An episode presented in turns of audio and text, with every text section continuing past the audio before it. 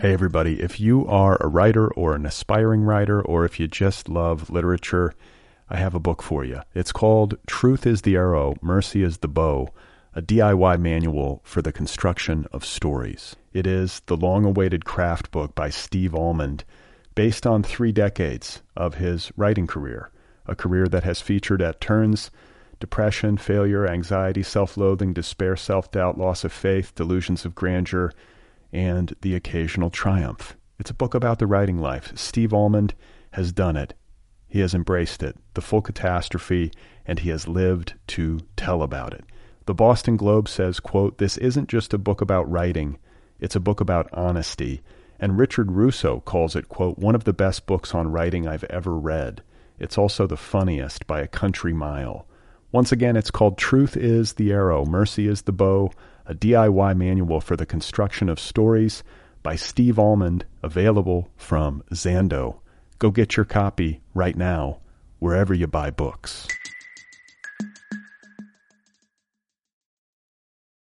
This episode is brought to you by Shopify. Whether you're selling a little or a lot, Shopify helps you do your thing, however you cha-ching. From the launch your online shop stage, all the way to the we just hit a million orders stage. No matter what stage you're in, Shopify's there to help you grow. Sign up for a $1 per month trial period at shopify.com slash special offer, all lowercase.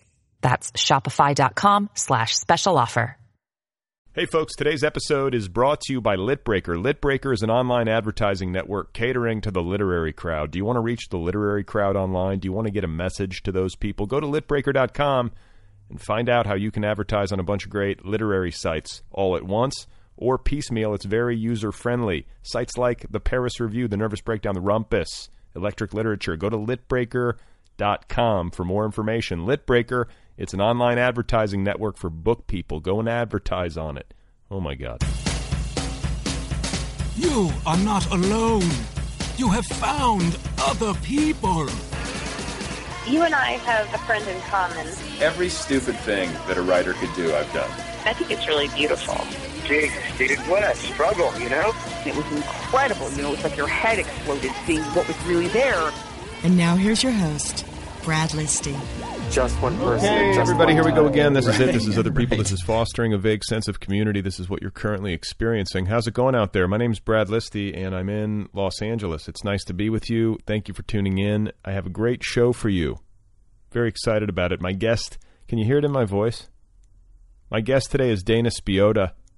This is her second appearance on the program. She was, if you uh, recall, my guest on episode 31 many episodes ago, and now she is back uh, in triumph as she celebrates the publication of her critically acclaimed new novel, Innocents and Others, available now from Scribner.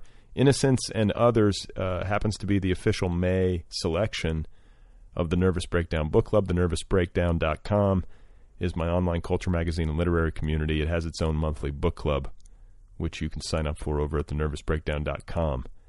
And uh, just really excited to have uh, Dana here and to get a chance to talk with her again. Uh, I think she's one of our finest novelists. So uh, rather than uh, me rambling, as I usually do, I think we should just get to the conversation. Don't you think that's a good idea? This is uh, Dana Spiotta, and her new novel, one more time, is called Innocents and Others. I remember uh, George Saunders. I work with George here in Syracuse, and he had that huge, you know, cover story of the New York Times Magazine. And I was asking him, I was like, "So how do you handle this? What do you say? What do you don't say?" And he said, "You know, I just assume it's going to go really well and open up to my heart and just kind of, you know, he didn't say it exactly like that, but he more or less said, you know, you just got to trust the person is uh has good intentions. And I did and she did and that was good because you know my inclination is to to be really you know cagey. But I just thought well I'll just I'll just answer her questions you know yeah, see yeah. what happens. That seems like that, that seems like the perfect George Saunders advice yeah I mean and I think he really believes that you know I mean he has a he's got a a real um optimism about the world and and in some ways that that that he it bears it out for him, you know, and and my inclination is is is to be more cynical, maybe not cynical. I don't know what the word is really. To, to be cautious, to be more skeptical, more skeptical of yeah. everything. Well, assuming, assuming everything's going to go really badly and then being pleasantly surprised when it doesn't. That's not such a healthy way to go through life, but it, it's kind of like a I think it's like an Italian thing. Uh, I remember from my grandmother where you just sort of like you were never supposed to say if anything good was happening. You were and, and, and you're always kind of like downplaying everything because you were just gonna it was just gonna be snatched away from you otherwise. You See, know, I'm it's Ita- a weird way to go through life. No, I'm a, I'm Italian. Nobody ever explicitly told me that, and yet that's the way that I go through life. So maybe it's some sort of But of. you uh, know what I'm talking about. Like it's a weird. It's like a. I don't know. It's like a peasanty thing. I don't know what it is. It's just like you don't want to get too much attention or something, or you're going to get smacked down by the gods or something. it's just real old, and and it's hard to shake. It's like you know, yeah, So okay, so Los Angeles. yeah. Um, I I should start by by telling you that like I I did not read your book. I listened to it. And Oh, you did? yeah, you're because this is like the nature of my life and my schedule. Like I, I was like, I got to get the. I'm I'm short on time, so I get audiobooks and I listen to them at double speed.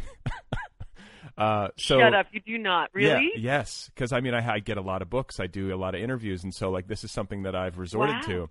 But in, with your book in particular, and particularly with the jelly sections where she's doing this phone freaking, and you're listening, Yeah. you're listening to the audiobook at double speed.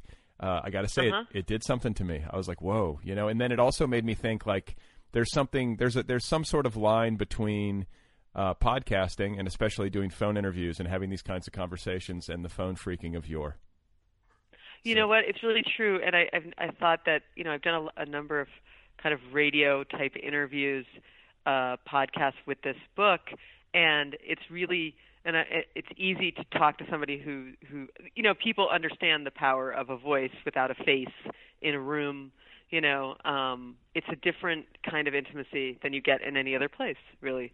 And uh, so, so yeah, it's kind of the perfect way to, to do the book or talk about the book. And I think the person who performs the book did she did a really good job. I, I heard some of it and I thought she was really good. So. No, yeah, she did like them some theatrical readings. Like she's got a nice voice, and I. Uh, but of course, I'm listening to her at double speed, so who knows? You know? so, so are you? Do you go back sometimes? sometimes Um, but it's weird. Like it, it, it enforces a kind of focus upon me because you just you can't do it unless you're really concentrated.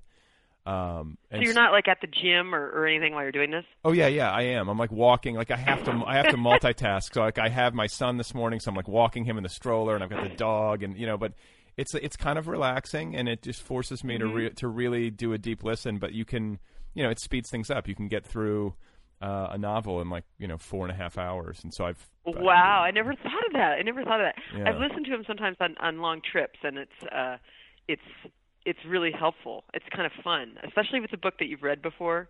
You know. Yeah, I don't know if it's. I don't know if I mean. I don't know if it's like the ideal way to enjoy a book. But No, it's not. You know, you, you there's a part of me that really likes to reread uh, uh, during reading. You know, Yes. get to the end of a, a sentence or a paragraph that you think is really interesting, and then you want to go back and and do that. And and um and you and yeah, you can do it on the audio. But you could press the audio play, but you can't. Also, you kind of it's interesting because you lose some of the the way that the book looks on the page. You definitely lose that, right? You lose that white space and Yeah, the yeah. space, you know, all that kind of stuff, which you know seems important in some ways. But well, and plus, but again, with, I, yeah. with, with a book like yours too, like some of the sections, there are lists, and there are. I'm, I'm imagining there were like screenplay excerpts or something, like or a di- Yep. mhm. So you know, so Mhm. like there's when a bunch of different formats. Yeah. yeah, Mhm. so when there's different formats, like on an audiobook at double speed, like you got to really be locked in, like to keep up. Yeah, yeah, I can imagine. No, this would have been a challenging one, I imagine, for that. But uh, good for you. Yeah. that you got through it that way. so, so Los Angeles, because this uh, Mm-hmm. this city, you uh, last time we talked, you were you know we talked about your childhood here. Uh, if I we recall, did. We talked about Crossroads Yes. quite a bit, I think. Yep. Yes, we Mhm. talked about Crossroads and how you went to high school there, and and uh, I think that kind of figures in as uh, what's it called, Wake School? Wait, what, Yep. Okay, Yep. yeah. So that's the Mhm. school that Meadow and Carrie go to, which I think is sort of a stand-in for Crossroads, and It is um, very much, yeah. you know, and you don't live in Los Angeles. You live all the way across No. the country in Syracuse, New York, and, Uh-huh, and where yet, Jelly lives in the novel. Yes, yes. and yet and yet you return uh, to Los Angeles in your fiction repeatedly. Um, and you know, like James Joyce in Dublin. I was just going to say, exile. I was just going to say. exactly like James Joyce. I mean, are you are you? I mean, what is it about Los Angeles that that um, lures you in? You know, is it just that this is where you spent your childhood and you're still trying to make sense of all of that, or like what is it?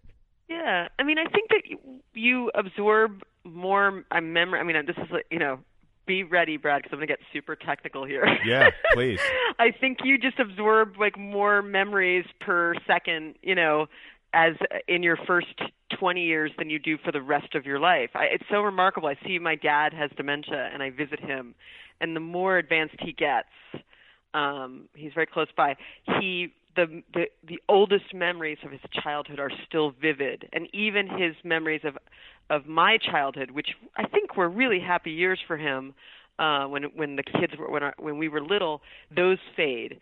So um, I do think that you're really absorbing a lot in those first 20 years. And for me, we you know we lived in California, Northern California before Southern California, and um, and and and you know and I would go back there and, and I talk a lot in the book about how you you know a work of art is a place is a way of measuring yourself Yeah. because it sort of stays the same and you change you know And and, and Um, I, we, you should add, or I should add. cities that- are like that Okay, I was just going to Mm-hmm. say because like it's it's not necessarily just a work of art that you make, but it's a work of art that you enjoy or consume or whatever. Like that's a- what I mean right Yeah. like you read Catcher in the Rye when you're 15 and then when you read it when you're 30 you really you you you notice things you didn't notice or you don't right? Or you, it's a way of measuring your own changes really because obviously the book hasn't changed.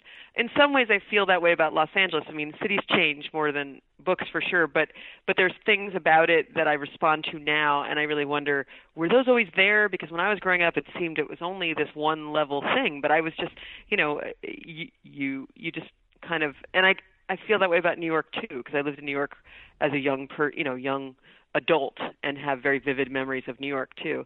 And I don't know, I think Los Angeles is an interesting place and um I don't intend to always write about it, but it comes I mean it's it's sort of a small part of of each of the it's a bigger part of, of Stone Arabia and Lightning Field than it is of the last book has a big part of it that's in Los Angeles, but it's a big part that's not in Los Angeles too. But it looms. So- it looms. It's like It a, does loom. It does loom. You know, um, it's a, you know, I, I think it's a, it's a, uh, in this book because it's so much about film. You're going to have uh, a lot about Los Angeles because of that, right? Right. And even Jelly, who doesn't live in Los Angeles, she calls Los Angeles people in Los Angeles to talk to them. You yes, know? Yeah. yes. So okay, so you, and, And like she imagines the Malibu, ha- you know, beach house instead of being in Syracuse, which I can relate to for sure. I'm sure in like the depths of winter, you're imagining Malibu. hmm Um, so Maybe that's it. Maybe I'm just having a fantasy about California because I live in Syracuse. could be. I mean, I just if I'm gonna make up something, I might as well be in a warm place. if I'm gonna live in my imagination. I might as well be living somewhere warm.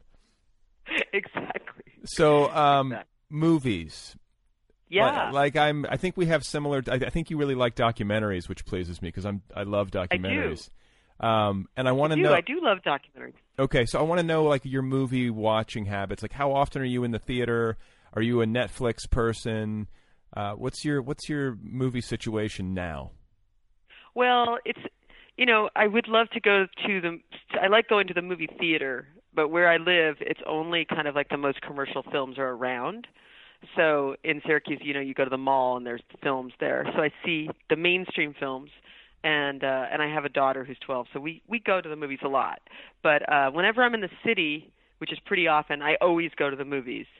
Uh, sometimes two a day, and this is from a habit from when I was a kid in LA. I used to go, you know, over to Westwood Village, and we would just watch one movie and then go across the street and watch another movie, or stay in the same theater and watch another. Just just it just didn't it seemed you know and you feel a little guilty when you watch two movies in a row and it's like and the sun is kind of hurting your eyes because it's not even night yet Yeah. but you just figure well that's it's just it's a great i still love there's nothing better to me than being in the dark with the giant screen it's just so exciting even when you see a bad movie it's exciting you know Yeah. how loud it is and i i think particularly now because you can't when i watch a movie at home and i watch lots of movies at home i'd say you know many evenings I will do that, watch a movie after everything else is done. And um you're always stopping and pausing, looking something up on your phone, Yeah, you know, tweeting. and you don't. It's so hard not to look stuff up on your phone, and your attention is is a little bit. You know, I have to be really deliberate about not stopping so much. And then when I'm in a theater, you you can't do that, so that's great. Yeah, and it's also there's something about the shared experience of watching something Yes. with with strangers at the same time, and that that human energy, and like if you go to see a comedy and people are Yes. la- laughing in a genuine way, it like I don't know, it, it there's something great about that, and I feel I feel like a True. cer- I, I feel a certain melancholy because I feel like I don't get that as much. I feel like there's a certain fading to that experience as It's ev- true. you know as everybody's watching things on their phones. Yeah, and and it it it it's it definitely feels like it's diminished because it's smaller. It's getting smaller, you know, and it used to be bigger. Um, and more uh, and more demanding of your full attention. But yeah, that that's interesting what you say. I do think that, that sitting in the dark with strangers, and you're all there because you want to see this film, even though it's one o'clock on a sunny Saturday afternoon. so you're you've self-selected to this weird group of people, right? Yeah. And I think it comes at the end of the book when they go to see Daisies, and they're just looking around like, who else is as weird as I am? All these people. or when you're in a film like that, and you see, and you start, you're, and it's a moving film, and you're crying, and all these people, strangers, are crying in a room with you. It's a special experience. It cannot be matched by pretty much anything else. You know, I mean, it is, it is. um not something and i don't think it's going to go away because i think it's just like reading a novel you, people understand that it's a you know the I think that as you know as we progress or as time goes unfolds with technology that some of these um, more uh, focused experiences seeing a film in a theater reading a novel those are going to start to be valuable even more valuable. This is my optimism. I was See, going to say, optimistic and just like inc- included uh, included among that group, like reading a novel, seeing a film in the theater, listening to a novel at double speed on headphones. yeah, that's a sign of you know, no, but that kind of depth. You do get a, you do get hungry for that kind of depth. Yes. And there is some fatigue that comes in, a kind of sadness that comes over you when you're interrupting yourself too much. Right. You know, Yeah. you can be watching this great film and you're just keep you know, and you have to force yourself to pay attention when you're home sometimes, and that's that's not that doesn't make you feel as as immersed. It just doesn't. Right. You know? I dream of having like Yeah. a, a really like dedicated home theater, like a room that is just there's nothing else but this giant, you know, big screen and then some chairs and that's it. You know, and like That's true, and then you don't have to watch all those previews, like the 35 previews. I kinda and the commercials. I oh, the, commer- commercial the commercials I don't like. The previews I sort of do like as like a tradition, you know, un- unless there's I do like. Yeah. unless there's like an onerous enough, you know, like there's like 12 of them, it gets a little old. But you know, I do like, uh, especially if it's a movie I want to see. I get excited about what's going to come. You know. No, I love I love previews too, but I I don't like it when they sneak commercials in there. I Yeah. think like I just paid fifteen dollars, please. You know. Yeah. Well, there's like theaters in Los Angeles where like you pay like twenty two dollars for the pl- for the ple- Ah! for the ple- for like the ple- like the pleasure of not having to watch commercials. It's kind of uh, Uh, really? yeah, Really? Well, yeah. you know. I know. Yeah, yeah. It's So- like, just torture people, and then you, they pay, so they won't get tortured anymore. Or just I mean I I don't even know if it's that. I think people just like to feel special. Like this is the this is the high end theater. It's like getting into the club. you know. it's very L.A. Um, yeah, yeah. Hey, everybody. If you are a writer or an aspiring writer, or if you just love literature, I have a book for you. It's called Truth is the Arrow, Mercy is the Bow, a DIY manual for the construction of stories. It is the long awaited craft book by Steve Almond, based on three decades of his writing career, a career that has featured at turns depression, failure, anxiety, self loathing, despair, self doubt, loss of faith, delusions of grandeur, and the occasional triumph. It's a book about the writing life. Steve Almond has done it. He has embraced it, the full catastrophe, and he has lived to tell about it. The Boston Globe says, quote, This isn't just a book about writing, it's a book about honesty. And Richard Russo calls it, quote, one of the best books on writing I've ever read. It's also the funniest by a country mile. Once again, it's called Truth is the Arrow, Mercy is the Bow, a DIY manual for the construction of stories by Steve Almond, available from Zando. Go get your copy right now, wherever you buy books.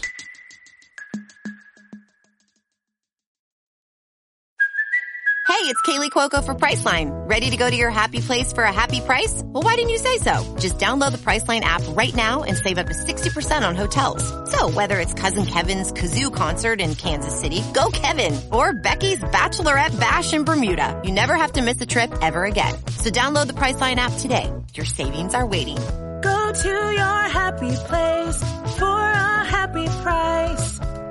Go to your happy price, Priceline. So okay, so uh, movie watching, like you'll go see anything, or you only like are you one of those people who just like whatever's out, like I'll just go sit in the theater and enjoy it, or do you uh, are, you- are you more discerning? Don't you remember we had that big conversation about Michael Bay last time? Oh. I've had so many conversations about Michael Bay in my life that I they just I oh. bet you do. Yeah, yeah.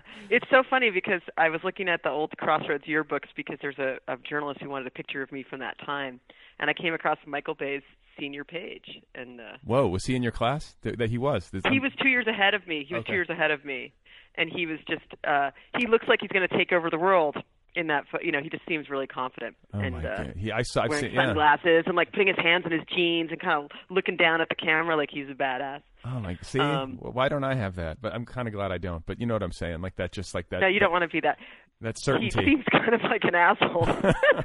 well, did we talk about did we talk about the Apple teenies? we did. We talked about that, but I was just saying that that that um, it's it, it, it, yeah. I mean, I think there there's a um, anyway. I, I don't know why I got went off on that. I, I seem to be obsessed with Michael Bay, but only because I went to high school with him, and he actually there's an there's a reference to him in my book where I say it's kind of like a a little bit of a me, an easy joke. I call they're going to go see this Manformers, you know, shitty movie with her son, and it was like it's clearly a joke about Michael Bay.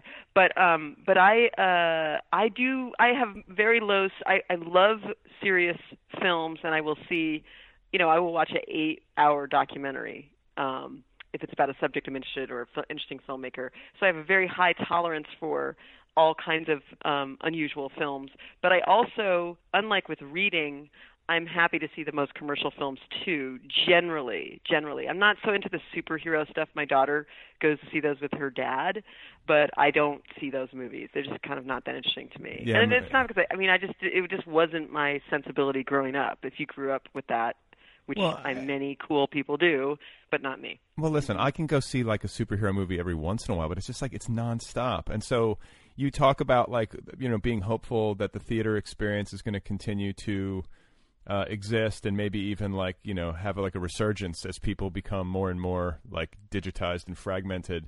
My concern is Mhm. that like the only things that are going to be in the theater are these spectacle movies where it's like you know a two hundred million dollar budget and all this CGI and like some like muscly dude Yeah. in tights like saving the world and it's like it just gets really repetitive for me. I don't know how people keep going to see these comic book movies and I also find it kind of infantilizing. It's like I don't know. Like well, Yeah. I mean it's fine to go back and like relive your youth and like it's fine to be an adult and see a, a comic book movie but that's just all people are into and it's like that sort of limits you. I, I don't know.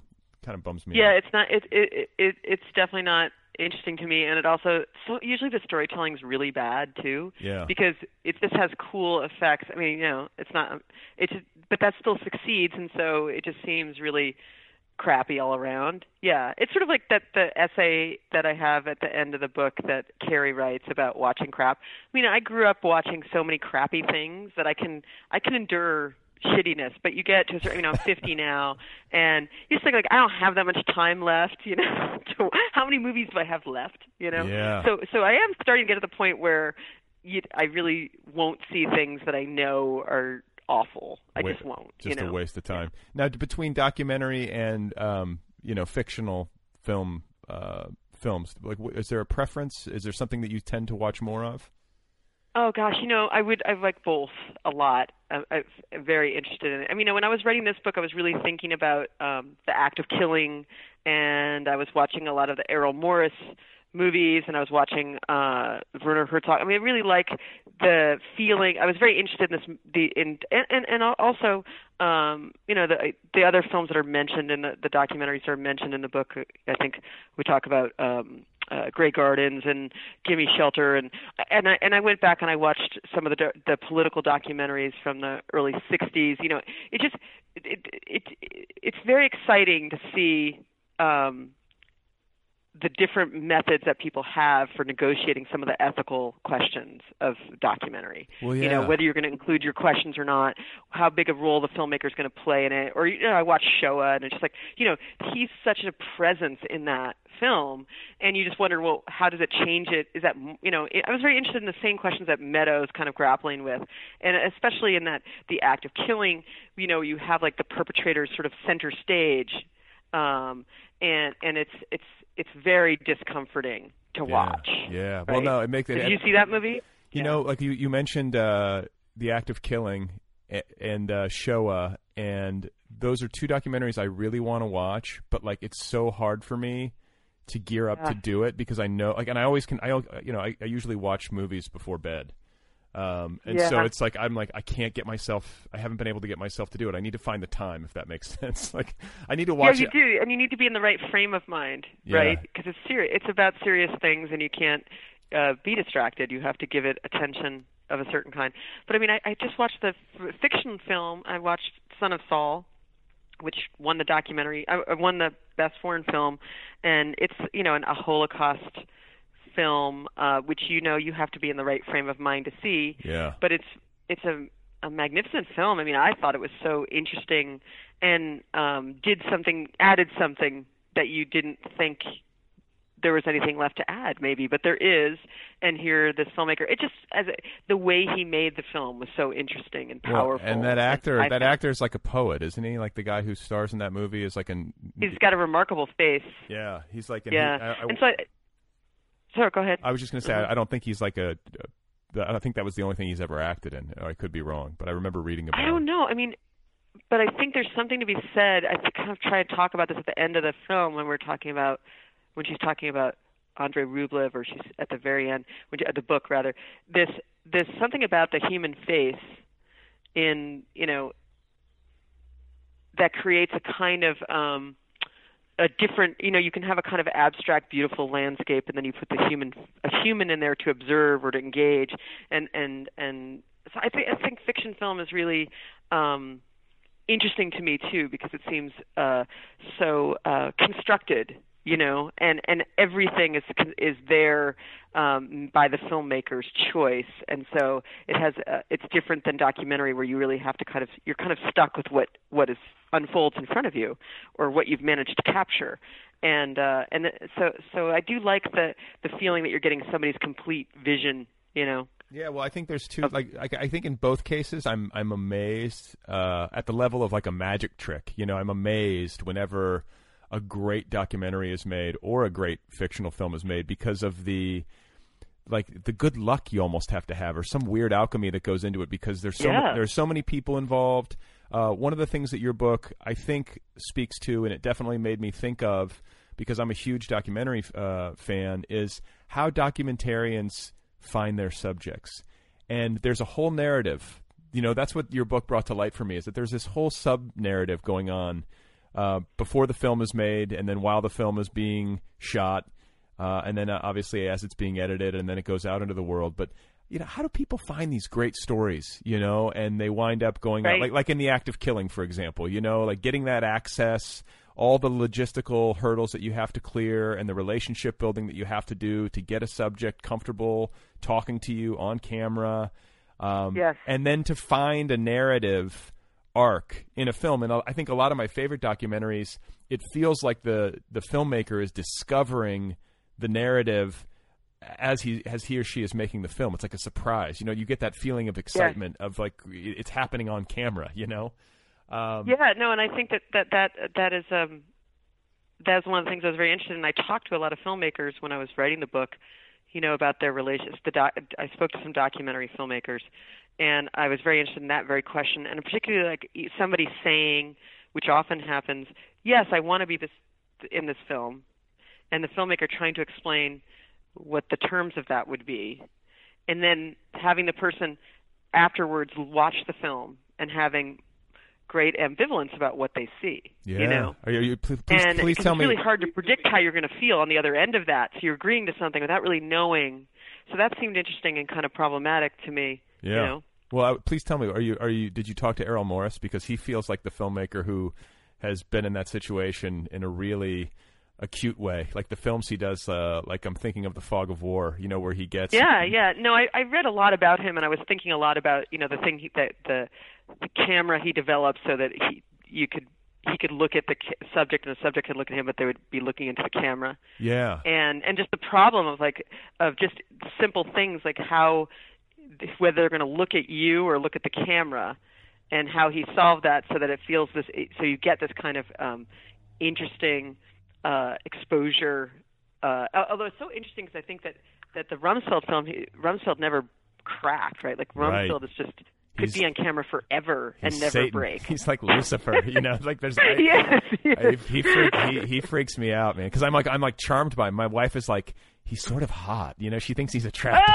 oh, come on. I mean, Ah, that's in a, horrifying. I know, in a joking way, but um, that's it's called the Interrotron. It's like the it's like the camera. Yes, that so I he, think so, yes. he interviews, but then in his films, like the the person who's talking appears to like makes eye contact with the viewer. Basically, is looking directly at the viewer. but they're really talking. They're looking at the face of Errol Morris through this machine. yeah, that's genius, and um, It and is then- genius, yeah. And then the other thing, like you bring up Werner Herzog, who's like a, you know a favorite of like uh, definitely a favorite of mine and so many people. Um, but I'm thinking in, in in a weird corollary with uh, Jelly and with all of this deep thought that you give in the book to the power of voice, you know, just the voice and not seeing the face. His voice, yeah. His voice Mhm. is such a, a central part of his films and his art. Um, it's it's well, a very, he's got the. Sorry, go ahead. no, I was just gonna say it's a very rare thing. You know, I mean, it, like He's definitely someone who's a presence in his films, right? The way that Nick Broomfield is in his films, you know, personality-wise is there. And if you don't like Werner Herzog, you're going to have trouble watching his film, right? right. but it feels like his inquiry is very urgent Yes. and authentic to me. So I'm will you know, so I was watching this one film um about these guys who had been killed who were on uh Death, row. Wow, you really go And for the, you was- go for the dark stuff. You can do it. Yeah, and he he does, and he's obviously against the death penalty, but he was interviewing the executioner. This is in Texas. He's interviewing this executioner, and it was one of these moments that really inspired me in the book because he was just trying to get the story, so he was interviewing people, right? And this guy just out of nowhere, it seemed to me, started to just confess about how wrong he thought it was to kill to to be an executioner and how he had to stop and how telling this whole narrative of his epiphany that he had when you know the last time he pulled it you know the plugged the person in or whatever you do when you're doing the electric chair um uh and how uh how it was just um it was so moving and he starts weeping. And and I'm thinking this is the moment this is the most important moment in the film. This is a fascinating thing that he got. How did he get this guy to do this right? To expose himself. And it wasn't a rehearsed kind of thing. You could tell the guy hadn't told the story in that way before or at least it didn't seem that way to me. And and it was the best argument against uh, the death penalty I'd ever seen. Much more than all the you know, trying to show this innocent person, all these kind of complicated rational things. Here's this man just saying, this is what it felt like to kill somebody, and I could not do it anymore. I could not take this, you know. And it was just, it was incredibly powerful. So I was thinking a lot about that. There's, there's the power of someone revealing something to a camera, and why it is that they want to do that. Why it is that the camera in, makes people want to tell something to it. That's like the Um, it's like the Deke film in uh in your Yeah, yeah, yeah, Yeah. yeah. And I do think that there's some there's some interesting thing that happens when people are on camera where they do want to expose themselves. Maybe they just believe that if they could just say everything, they'll be forgiven in some way. I don't know. Well, I think people like to tell their stories. I like they you know everyone likes to be heard, and there's something seductive about a camera, but. um I just think people want to be heard and they want to express themselves. I think it's a natural human impulse, and uh, I'm always Right. I'm always more mystified when someone's like super reticent and like c- totally content to just like be a hermit and you know like not not talk. I mean, I, I I have an I have an introverted side of my personality. I'm sitting in my garage, you know, talking to you like uh, into a microphone. So like, there's a part of me that like likes to, you know, work in a solitary way, but. To, to to always be in that mode, people who are just content to you know to be in that mode, you know, a, a huge majority of the time. That to me seems interesting and odd. Well, there's something there's something really um, there's some sometimes it's just somebody telling a story like a kind of lying and trying to tell a, a story about themselves like they're they're kind of con con artists they're not really telling the truth they're just trying to spin what they've done like the Rumsfeld or someone like that but then sometimes it feels like it's a kind of optimism that people just think well I'll just explain what I did and people will understand you know Yeah. and and that's kind of interesting too because you have so little control when you're being filmed by somebody else Yeah.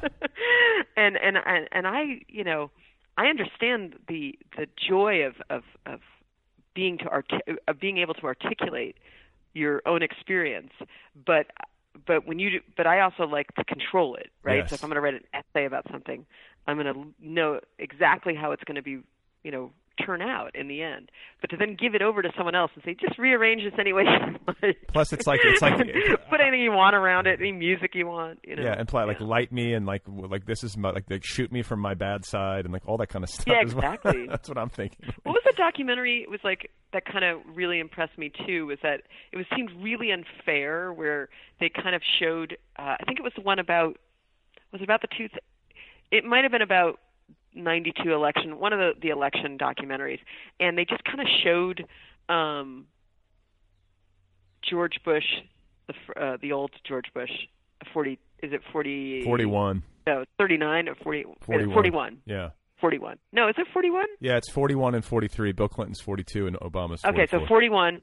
They were showing 41, and he was didn't know he was on camera, and he just looks super awkward and horrible. And you just think, of course, anybody who's about to be filmed and they just put makeup on you and you're waiting to be filmed, you're just going to look strange. Yes. You're going to look fake. Pensive. You know, any one of us would. And so by by by filming him when he thinks he's not being filmed, it seemed uh, like like cheating a little bit. Well, a little and bit it- unfair. And and I have Meadow doing that to Jelly at one point in the book. In the book. Yeah, no, and it's funny that you say that because we're in, in the height of like in this election season, and it's fun. It just makes me think of like what we require of our elected officials, and to me that sounds like a humanizing moment that actually like warms me to George Bush forty one. Do you know what I'm saying? Like like if he were Right, if if, right. he, if he were on in that moment and were like smiling in some sort of like you know Rumsfeldian way or something, you know, like if he was just like totally not awkward, he felt like totally cool as a cucumber. That would make me creeped out. Um, That's true. and That's yet, true. And yet, we seem to want like flawless performance uh, from our politicians. Like in any kind of like moment of weakness captured on camera is then like looped ad nauseum and used as a uh, as like a weapon against them. Strange. Yeah, it's seldom people don't want them to be humanized. They want them to be perfect, and in I mean perfect in sense of performance. Yeah, And it's, It's ama- true. it's amazing the degree to which very practiced politicians can come close to that. Like where they off they don't make that many mistakes. Like that especially in like a repetitive election cycle. Like just from the from the point of view of filmmaking or just like, you know, filming them, you know, just to try to keep this on on topic. Like it's incredible to be filmed that often and to not have more moments that are picked apart like that. These people like must just have like a mode they go into. You know, like how do they do it? yeah. They're they're they're sort of camera ready at all times. They're just never not. They're never um not ready to be filmed. Yeah. That's really strange. That's really strange. about. So, have but you? yeah, so there's that part in the book about Deke, and that was inspired by this movie, which she mentions uh, about um, uh, Portrait of Jason, which is this uh, Shirley Clarke film. It's really hard to see, actually, um, and uh, and she just films him overnight. You know, um, he's getting drunker and drunker, and it's very interesting because you just don't know who's. It sort of seems like she's being exploitative and um but then it sort of seems like he's enjoying it and he wants it and it's very complicated and so you get this tension that's really interesting um yeah, it's, and it, you know, and it, it feels true to life, you know, because there are there are things like that. I can imagine a situation unfolding in real life where somebody gets drunk on camera and divulge, or not, or just divulges a lot of stuff and gets really emotional, and then the filming session ends, everybody goes home and goes to bed, and then like you know you wake up the next day as the filmmaker and you're thinking like is that okay? Like are they okay with this? You know and then um, surprisingly enough a lot of people would be like strangely I I don't know it just felt true to me. You know people like yeah, he would say yeah no it's great film Yeah. go for it you know? Yeah. Because he does he, he yeah and it, and um and so i think part of the trick of the book was for me as i was making these kind of explorations with this character was just that you know she's not she's not um both jelly and meadow are seductive people and you could and they're sort of manipulative in a way because they they seem you know they're really they they're very good at getting what they want from people but most of the people the everyone they deal with is willing subjects. You know, Right, they right. want to be seduced or they want to be uh, participate, and it doesn't mean that it is right always to do it. Right? Just because somebody wants it doesn't mean that you have to do it. Um, but I, so I was very interested in that and sort of, and I didn't when I was writing it, I didn't really see those connections between those two characters as much as I did after as I got toward oh I see you know these things how they're connected more and more um it's strange when you're writing a novel because you have you know you're really thinking about characters in these kind of very specific situations. And you you know you really ought not to think about um thematic things you know. But then when you're revising and you're reading and you're starting to really put the shape of it together you start to see oh I repeat that in a different version over here you know and that's kind of like the magic of of novel writing for me is that your subconscious is really connecting things and it comes out in language and it comes out structurally and it, you just have to kind of live with it long enough and the fact that it's all in your brain is doing all this interesting work and if you try to force these things it just seems didactic or really schematic you know? Well, yeah, I mean that's I I would agree, and like that's definitely like how it tends to go for me. But I feel like there are some authors that like start with theme, like they have these big ideas they want to like grapple with, and that's what gets them started, and that always mystifies me. It seems like theme to me would come last, just like you're saying, like. Your book would eventually. Your book would eventually tell you what it's about. You know, like Exactly. Yeah. I Um, mean, you, or you think it's sort of you. You know, I always it's hard to sit down without having any idea what you're doing, right? yeah, But I always know that whatever I think I'm doing, whatever the initial impulse is, or the i- idea of it or vision of it, it's going to change in the writing. I mean, that's true even writing a short piece Right. of nonfiction or fiction, where you think it's going to go somewhere and you have it all planned out in your head, and you go to write it down, and it just gets much more interesting to go off in some other direction when you're actually writing it. But that's if if it's to me, if you've already figured it out and it doesn't change in the writing, then why are you even writing it? You know, I Yeah. don't know. It just Yeah. seems something has to something a little more mystical has to happen in the act of writing for it to be alive on the page and be weird enough. You know. Mm. And then what about writing? What about writing about film? Um, you know, like the, Yeah, that the, was the- the challenge of writing a, you know, prose about a visual medium, bringing that to life. You do it very well. Um, Oh, thank like, you. Does it present? It's kind of perverse, right, to try, but you know. Yeah, I mean, it makes me it makes me wonder too. It makes me wonder too. Like, does Dana have an inkling to be a filmmaker? Like, does she have a film or a screenplay in her drawer? No, but I mean, I mean, I, you know, I did when I was younger. I did want to be a filmmaker for a long time, and and uh, the thing I can do is is that I really liked making up the films, right? And um, and you have again total control, so I could describe sort of and I and throughout the book there are these imaginary films, right? And you can describe them from the filmmaker's point of view. You can describe them from the person in the audience watching. Uh, and in fact, the the main film that kind of the climax of the book, this that film that Meadow makes about jelly that exposes jelly, you see part you see it from Carrie watching it and thinking about her own life, and then you see it from Jelly's consciousness too. So you you can see these things from um, you know different you, there's different ways of telling it or you can just do it like a screenplay. So in the book um, i have depending on what the needs of the moment are uh, i approached d- describing the film from very different ways. And so as a prose uh, it was fun to be able to do that. Prose is so flexible; it can do anything. Um, as a medium, to me, uh, it was really exciting, and you can't really do that in a film. You can't really have a consciousness inflecting something they're You know, what I mean, it, it's almost impossible to do that in a film unless you have like a voiceover. And it's not the I was going to say, I was going to say, it's like unless you're Werner Herzog, you know, like Yeah, unless you're Werner Herzog. So having all this different ways of coming at it, and I think I just as a I just tend to be really interested in the experience of um, listening to music or being on the internet or watching a film. Uh, I think partially because I feel my life is made up so much of that, you know, that it would be weird for me to write realistic fiction that didn't have people doing those things. You know, I don't write very much about people reading because that just seems very like too meta strange. maybe um, but it's, maybe it maybe in a future have- book. I, it'd be kind of interesting now Yeah. that you say it. If someone could pull it off, it would be interesting to have a character just like enjoying a novel for an entire chapter. You know, like Yeah, well, you do have some books where where it kind of like, and you you know they open up the book and then you see the book in there. It's just sort of dropped in, right? There's a book within a book, so you could do that. But um, but yeah, it's fun to do that, and it's fun, you know, and, and it seems to be for better for worse. You can't really help what your obsessions are, but I tend to, you know, be very interested in storytelling in my work, right? So Yeah. how the story is being told is as important as what the story is. So I think maybe having different arts, uh, me- different uh, media in there enables me to kind of like play more with how a story is being told. And the subjectivity of, I mean, you know, I think I'm very interested in how we all experience things in, you know, in different ways. We could be looking at the same movie and it's having this effect on me and that effect on you. And there's that moment in the beginning where she's watching a movie with her boyfriend um, in the essay that Meadow writes, and she's kind of having all these thoughts that are secret from him.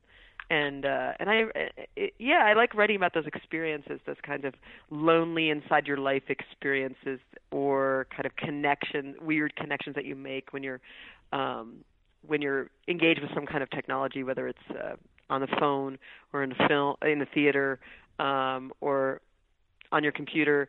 Uh, the way that I think you feel both it enables you to connect with people and it also keeps you distant from people. So that tension, I mean, I think fiction is really good at getting at these kind of paradoxes of things that are both, you know. Mm. And and a lot of uh, the technology I write about is both something that draws you in and creates distance. So that seems interesting. Yeah, well, it is, and I feel like I, I get this strong sense when I read your work that, like, you know, this is a, a woman who's really paying attention and who's uh, reading a lot, who is paying attention to culture. Um, you know, I can feel the obsessions. You know what I'm saying? Like, uh, the Good. No, that's great. That's a high compliment as far as I'm concerned. yeah, like the phone freaking and the the the jelly character who is, um, I think, a derivative of a real uh, story Mhm, that was out mhm. there. So I'm like, Mhm. okay, so Dana's like reading and she's picking these things up, and like I can I can feel like um, you know you reading something and the stickiness of it, like it's you can't shake it, and then you know now here it is in front of me in fiction, and so I guess what the question that comes to mind for me is like like uh, we've talked about your movie watching, which is pretty voracious. Um, what other patterns of consumption, you know, from a media standpoint? Like, how often are you reading a book? How often are you reading? Like, do- how many magazine subscriptions do you have? Like, what is your intake? Because it seems like it seems like you have a high level of intake, which is great because your books are Yeah. so your books are so rich in ideas, and I don't think you get that kind of um, feeling when you read a book unless the author's really taking a lot in. I, it would seem that. yeah, way. I mean, I tend to be pretty. When I get interested in something, I get pretty obsessive about it, and I tend to write characters who are obsessive. So I don't know if they make me more obsessive or I make them obsessive. I don't know, but um, but yeah. So so I, and I still I'm more efficient than I used to be. When I first started writing, if I were going to write about um something I would just have to know everything about it to make one sentence, you know. And I think partially that was just out of fear and lack of confidence and, and also maybe just a procrastination. And now I, I do as much as I need to do and maybe a little bit more to get but I don't over go as overboard as I used to. Although I will say for this I did kind of become really interested in telephones and the history of the telephone and read a lot of books and, and listened to a lot of telephone sounds and found a bunch of old telephones and bought some old telephones. And you know eh, some of that is really fun. It's kind of like method acting for me to just kind of go deep. When i was you know jelly's blind for a while and her boyfriend's blind and i went to the to the lighthouse which is a place in in manhattan and i hung out there. And i just kind of like like doing that kind of research. And some of it is reading and some of it is observation and talking to people Yeah. and just paying attention as you say. And and i just find that i like losing myself in it. That's what i really like. Um it's like you rediscover yourself in these surprising ways because you know what you're obsessed with is kind of what you love tells you a lot about who you are right? So the fact that you're interested in it means something but i don't concern myself with that too much. I mostly just think like oh this is amazing. This person you know is so interesting. Let's find out everything about them.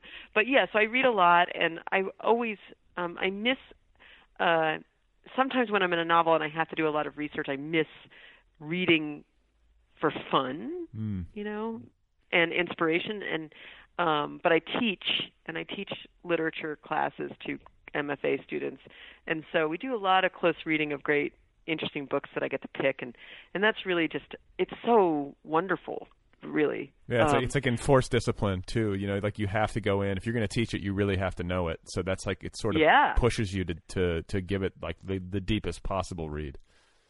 Yeah, and it gives me a lot of joy and inspiration. It really does. And sometimes when I get kind of bogged down because I'm reading too much uh, contemporary fiction, and I'm just kind of over it, even though I think there's a lot of really great contemporary fiction and student work, a lot of great student work.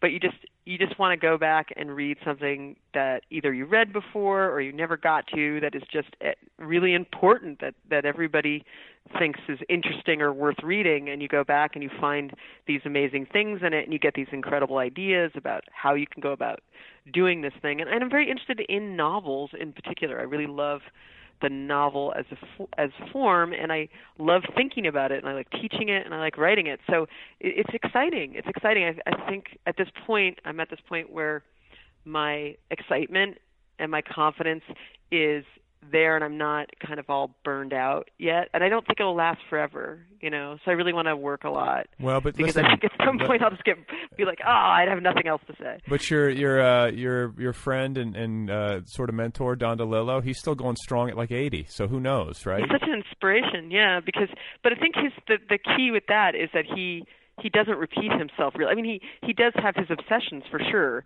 but the novels are so different from one another that uh he doesn't really you know like everyone wants him to just do you know do white noise again and then do underworld again. He just does his something different.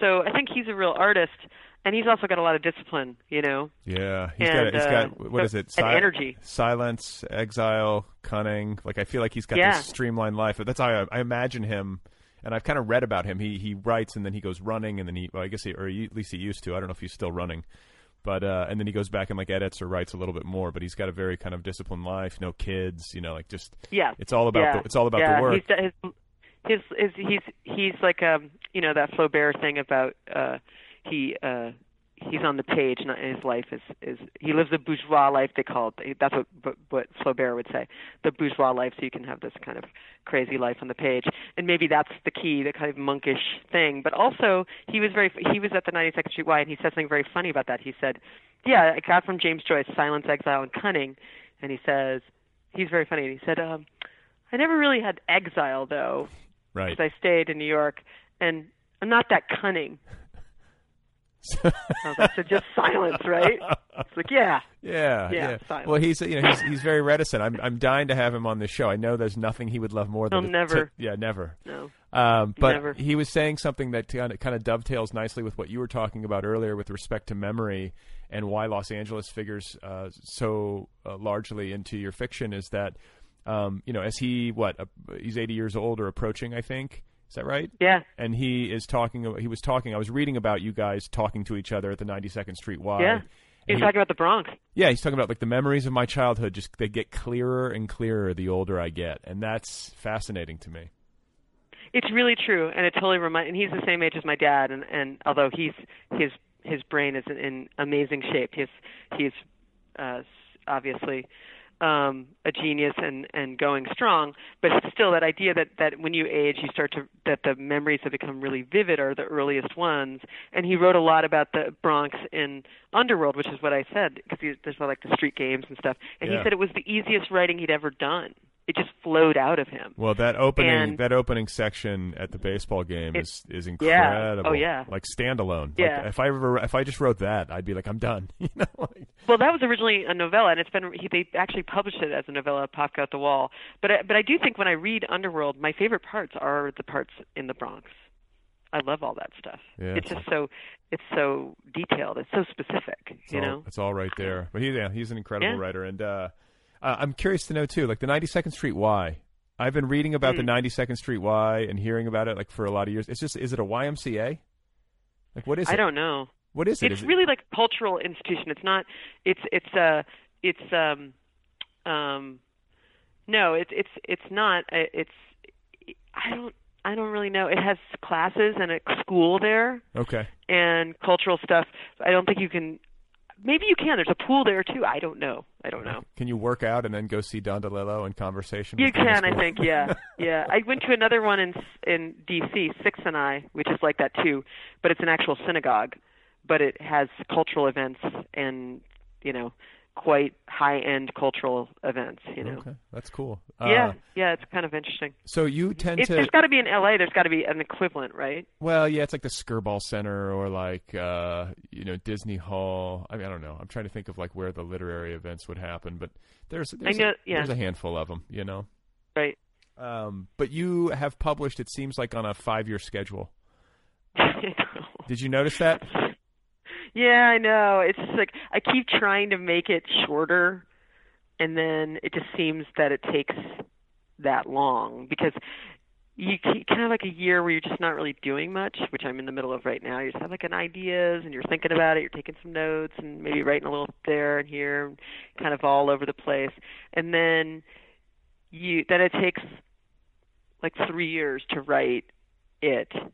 And then you turn it in and then it you kind of revise, you know, it gets kind of revised and then that's it. 5 years have gone by. So it i don't it, just seems to take that long and i don't know. I do think that that that novels it's hard to write a good novel really fast. And of course that's been done right? I think faulkner said that he wrote as i lay dying in 6 weeks you know um, but I don't think it's so useful to compare yourself to William Faulkner. I was going to say. I was going to say. Um, but I think generally it's the living, the daily living with it over years that gives it that kind of density that I'm interested in, and um, there's a the the really intense part of writing is maybe a year and a half in there where you're just every day you can't you can't stop. You just have to do it all the time. Um so there's a lot of just like you know daydreaming worked into there i think too at either end.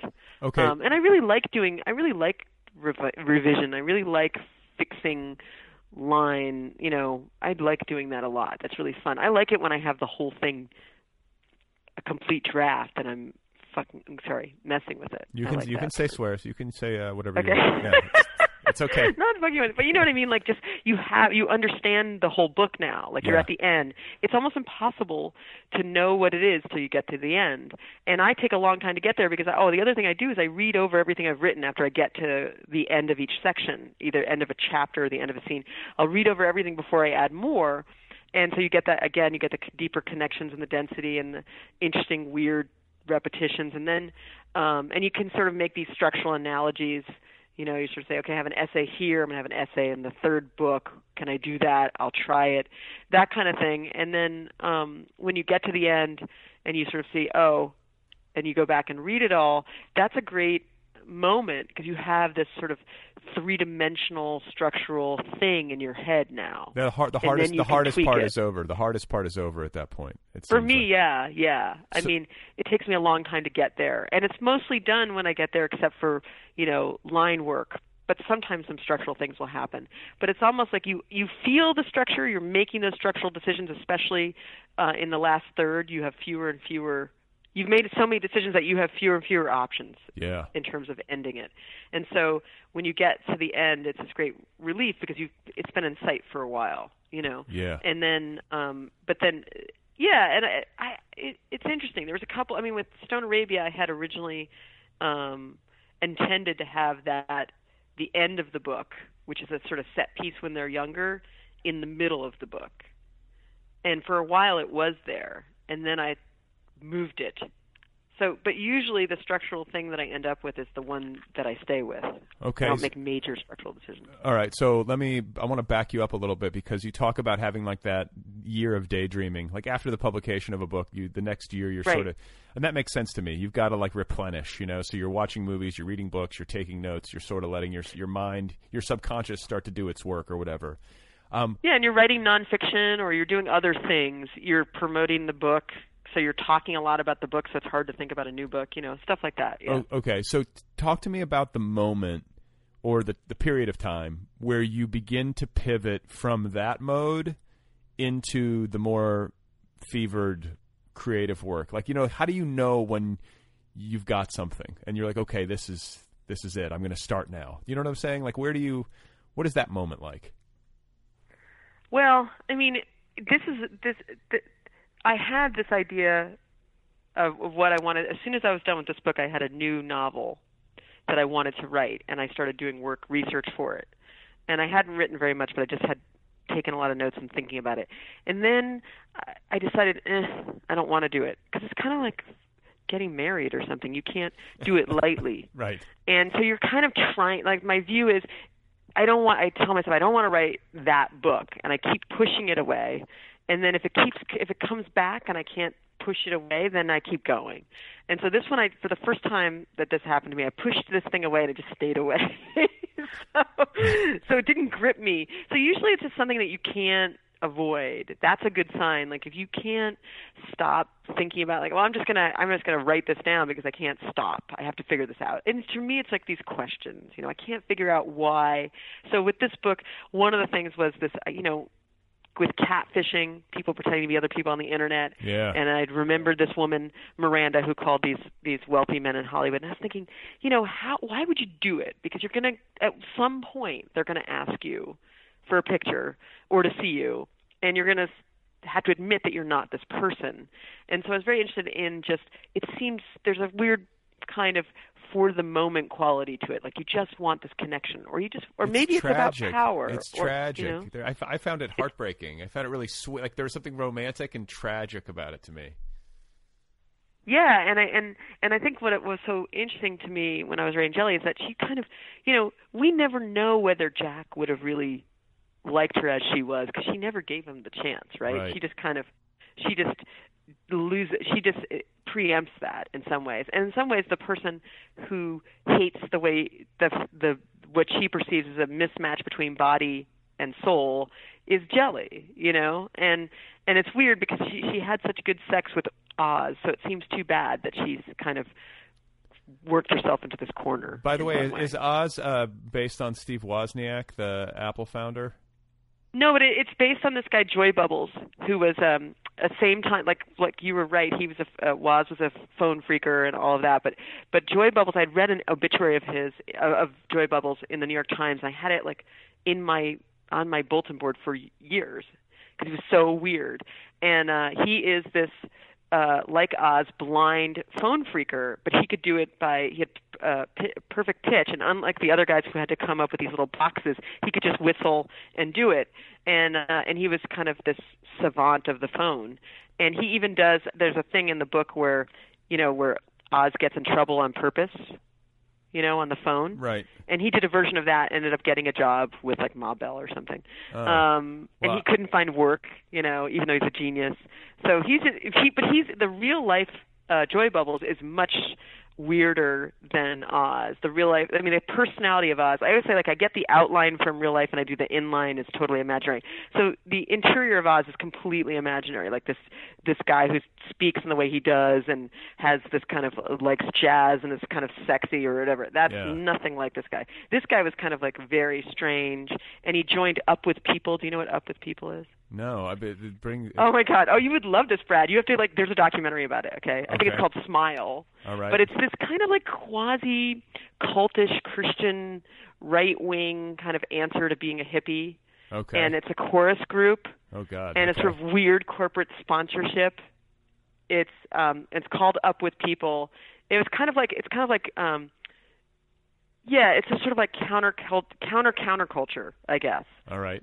And I think Glenn Close was in it or something. Oh, but anyway, so he joined that, and it was like too weird to even put in the book. I, that just sounds not. That's just I can't put that in the book. So there were a lot, and he had his own radio show, and he was, you know, he was very childish, very childish, but a fascinating person.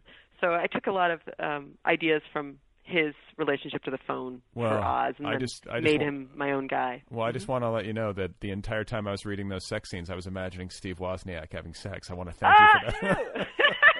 oh, I shouldn't say that. That's so mean. No, How do I know? Maybe he's, he's- super sexy dude. Yeah, Who he's knows? he's a sweetheart. He's a sweetheart. Um, so, and then the other thing I wanted to ask you about uh, process is you talked a little bit about it already with regard to revision, but you you know you're layering all throughout. You're rereading, adding, um, Mhm. editing as you go, and then you get to the end, and the structure tends to be intact. When you edit, is it more addition than subtraction, or subtraction than addition? Generally speaking, It's both. It's both. I mean, I tend to to write lean and then you know like that old idea of like adder, inner, taker, outer kind of thing, um, where I will write the most I'll get from A to B very quickly in a scene, and then when I go to put it in the computer because I write longhand, I'll add whole things in there and go deeper and deeper and deeper. So I tend to do that sometimes when I'm first in that first draft, going adding in, adding in. Each time I read, I'm adding in. Um, and then, but then I get very um, when I'm doing the editing, I get very ruthless and I sort of there's things that aren't working, and if I can't make them work, I cut them. You know, if there's a sentence I just can't get right, it's can't be there, or a scene that I can't get, it can't be there. So it's cutting, and then can I do I need it anymore or I have to write something else to go there, you know. So sometimes I can't fix something and then I cut it, you know.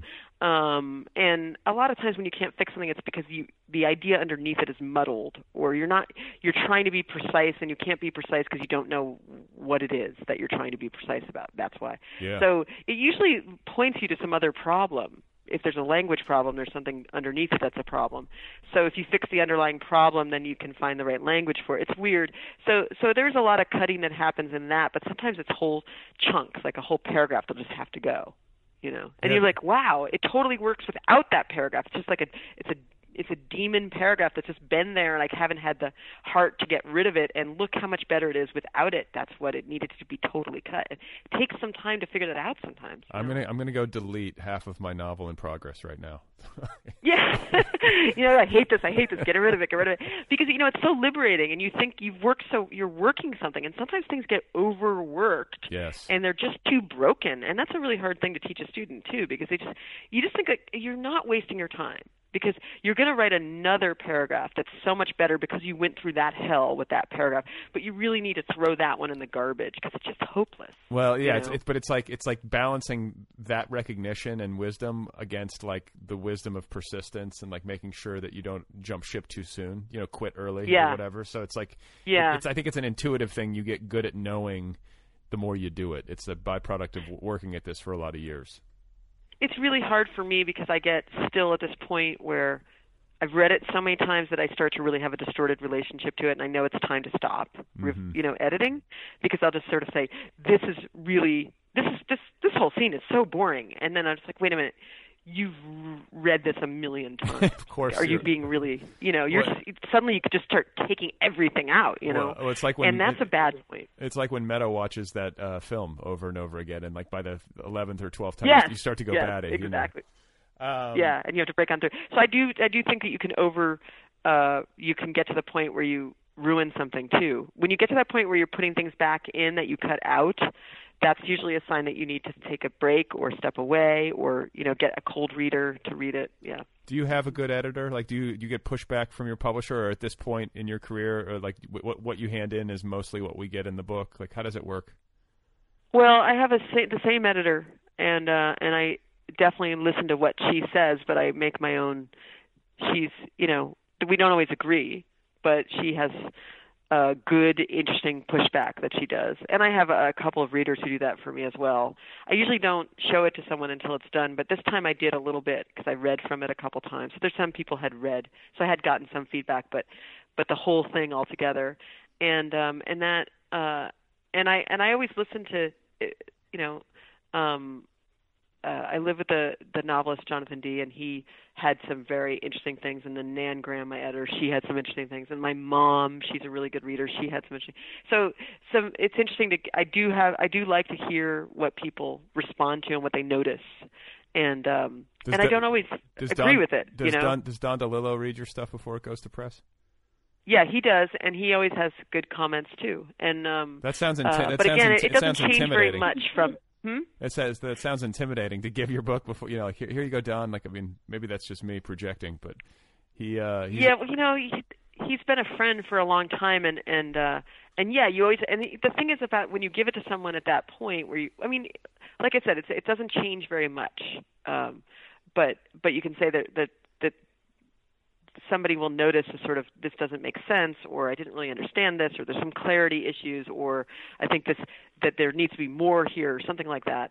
Um, or I didn't quite you know those kinds of suggestions where you find the solution yourself rather than somebody saying you know this whole scene must go. Um, that that can be very helpful I think and uh but then you you're always sad because these people you really value never read the final ver you know you want them to read the final version as a clean reader and they never get that chance so so in a weird kind of way when you give it to someone to read when you're still working on it or you're still adjusting it, um, it they're they're sort of contaminated for that. You know, the final version. Isn't that a- that's weird? And they read the rough Yeah. cut. Yeah, they're kind of reading. They're looking at the rough cut, but yeah, and um, yeah. I just uh, I'm going to make a prediction. I think there is going to Mhm. be a point at which you are going to make a film of some kind. I don't know when it's going to happen. I think it's coming though. I don't know. I don't know what form it'll take. Um, and I am very excited to hear about uh, whatever it is that you come up with next. I don't. I won't ask you for details because I'm sure you're probably protective of that at this stage. Or is can you give us any clues? Mhm. Yes. Can you give us? Yes. You can give us any clues as to what you're obsessed No. with? No. No, no clues. No clues.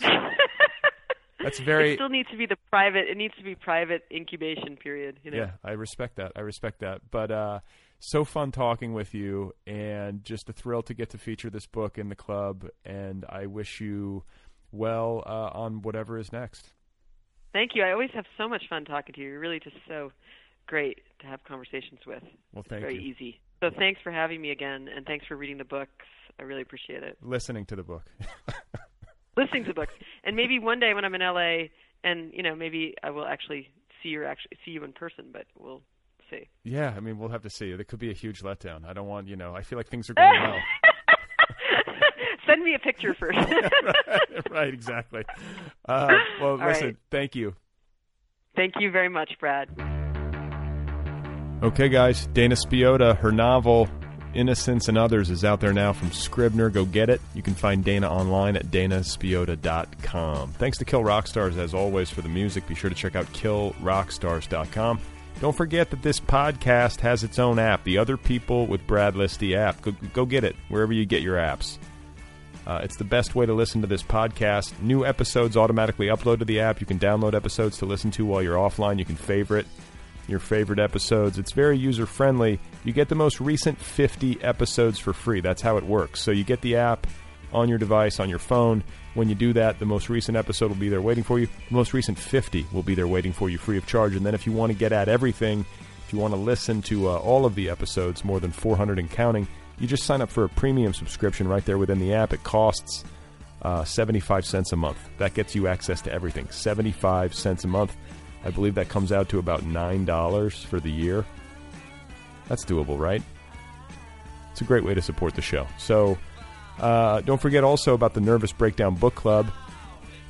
Uh, you can sign up for that over at thenervousbreakdown.com. Get a new book delivered to your door every 30 days. I hand pick the books, and then I interview the authors on this podcast. Do you see how that works?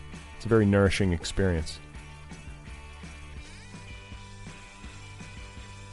So part of the reason I didn't talk at the top of the show is that I was sitting there and I was thinking like what's on your mind? Like what do I want to talk about? What have I been thinking about lately? And all that I've been thinking about that I could uh, recall over the past day or two is uh, politics, Donald Trump, the dystopian fucked upness of that, and I just didn't want to mention it, especially in conjunction with the Dana Spiotta episode. It just seemed to cheapen the whole thing. Plus, like, aren't we? We're already sick of that, right? We're already sick of uh, the election, Trump. It's insanity to me. I feel like I'm living in some sort of weird. Uh, uh, I don't know. It's like a bad, like made for television movie version of American politics. Feels dangerous. Do you get that sense? Am I just getting too worked up about this? Please remember that Edith Wharton died of a series of strokes and that W.H. Auden died of a heart attack in a hotel room. That's uh that's it for now, I think. Thank you to Dana Spiotta for being here uh, a second time. Go get her novel. It's called Innocents and Others. Thank you to Scribner. And uh, thanks as well to you, the listener, for tuning in. Really appreciate that. And uh, I will be back uh, next week with another conversation with another author or writerly person, someone associated with storytelling. You know, you know what I'm talking about. This episode in Dana's book, they uh, make me want to watch movies. They make me want to go to the movie theater. If you've read the book, you probably know what I'm talking about. If you haven't read the book, then maybe you kind of know what I'm talking about based on the conversation that I had with Dana. It's good to go to the movie theater. Just sit there in the dark. Have a uh, dreamlike experience if you can.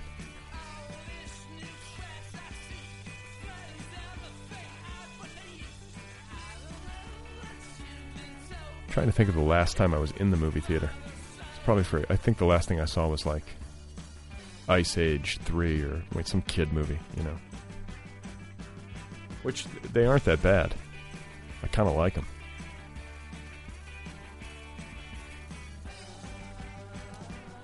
I need to go see a movie. I need to I need to toughen up and start watching some darker movies. I've gotten soft. I've talked about this before. Dana shamed me. She watches all of the darkest and most depressing documentaries unflinchingly. That's my impression. I watch Ice Age 3.